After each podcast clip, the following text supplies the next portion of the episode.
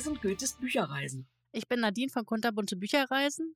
Und ich bin Heike von Frau Goethe liest. In 24 Folgen sprechen wir über buchrelevante Themen. Hört jeweils am 1. und am 15. eines Monats alles, was man übers Buchbloggen und als Leser wissen will. Heute geht es um die Zu- bzw. Abneigung für Figuren. Also, ich brauche ja immer eine liebenswerte Figur, um beim Buch dran zu bleiben. Wenn mich so eine Hauptfigur schon nervt, ne, dann mag ich auch das Buch nicht mehr lesen. Wie geht's dir damit? Ja, bei mir ist das genauso. Ich muss mich immer verlieben. Oh. ja, ich muss mich immer in irgendeine äh, Person verlieben, sonst wird mir langweilig. Aktuell höre ich die Chroniken des Eisernen Druiden von Kevin Hearn und ich finde die Hauptfigur Atticus und seinen irischen Wolfshund Oberon total toll. Die passen so, die beiden. Das ist einfach so schön zuzuhören. Okay, Wolfshund ist auch toll. Kennst du die? Nein. ich erinnere mich jetzt zum Beispiel an ein Buch, das habe ich vor einer gewissen Zeit von meinem Sub befreit. Und ähm, das war zu einer Zeit geschrieben worden, wo unsere ganze Gesellschaft irgendwie noch anders tickte. Ne? Und das war echt total schwierig, Zugang zu diesen Figuren zu finden, weil sie entweder super schlau und gerissen waren, ja, und damit natürlich auch das Gute zum Sieg bringen, ne? oder eben ohne ihr Wissen den entscheidenden Fehler halt machen. Dann standen sie wie die begossenen Pudel da. Und ja, will man sowas lesen? Ja, ich weiß nicht, also sie müssen schon lebensnah sein, die Figuren. Die dürfen natürlich auch Fehler haben und machen, aber ich mag besonders die Figuren, die ich als Leserin verstehen kann. Wenn Figuren jetzt super schlau und gerissen sind, finde ich das je nach Buch sogar richtig gut, aber auch nur, wenn es über, nicht überzogen ist und nicht zu unglaubwürdig. Ja, genau. Also ein Buch funktioniert für mich auch immer nur, ja, mit so einem, man nennt das ja heute Lesecrush, ne? Wenn nur eine Figur dabei ist, die ich anhimmeln kann, wäre das auch nicht genug. Es gehört immer so ein Zusammenspiel mit einer anderen dazu. Außerdem ist es dann leichter, wenn der Crush zu einer Serie gehört, weißt du? Dann lernt man ihn viel, viel besser kennen. Ja, Serien sind ja sowieso genau mein Ding. Ich liebe das total, Charaktere in- und auswendig zu kennen. Ich mag es aber auch wenn ich nur eine Figur besonders gerne mag, wenn das Buch oder die Reihe gut sind, sind aber meistens die liebenswerten Figuren, also mehr liebenswerte Figuren dabei. Zum Beispiel bei der Weitseher-Reihe von Robin Hobb, da finde ich ja Fitz Weitseher toll und sein, ähm, was ist das nochmal? Sein Wolf ist das, der heißt Nachtauge. Das ist einfach, die sind alle so toll, die Figuren.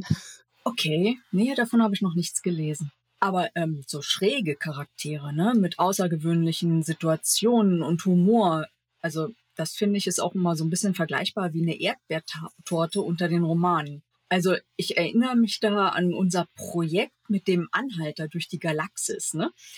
Da ist ja überhaupt gar keine Figur so, wie man sie in seinem Umfeld kennt. Ne? Nicht mal Arthur Dent, der ja eigentlich ein Mensch ist, ne? ähm, ist einfach nur Brite. Der, der ist einfach mega cool. Ja, das stimmt. Die Figuren sind da echt, die sind völlig unterschiedlich, also ganz anders, als man das kennt. Also bei mir darf es irgendwie nicht so ein Ulk-Humor sein. Das finde ich dann irgendwie ein bisschen platt. Ich mag so unterschwelligen Humor oder schwarzen Humor oder Situationskomik finde ich total toll. Zum Beispiel habe ich die kleine Krimi-Tankstelle von Mina Giers gelesen. Das war genau meins. Das war richtig lustig. Ah, muss ich mir mal notieren. Und ähm, naja, zu all dem, was wir total gut finden, muss es natürlich auch so ein paar Unsympathen geben, ne? also die Antagonisten.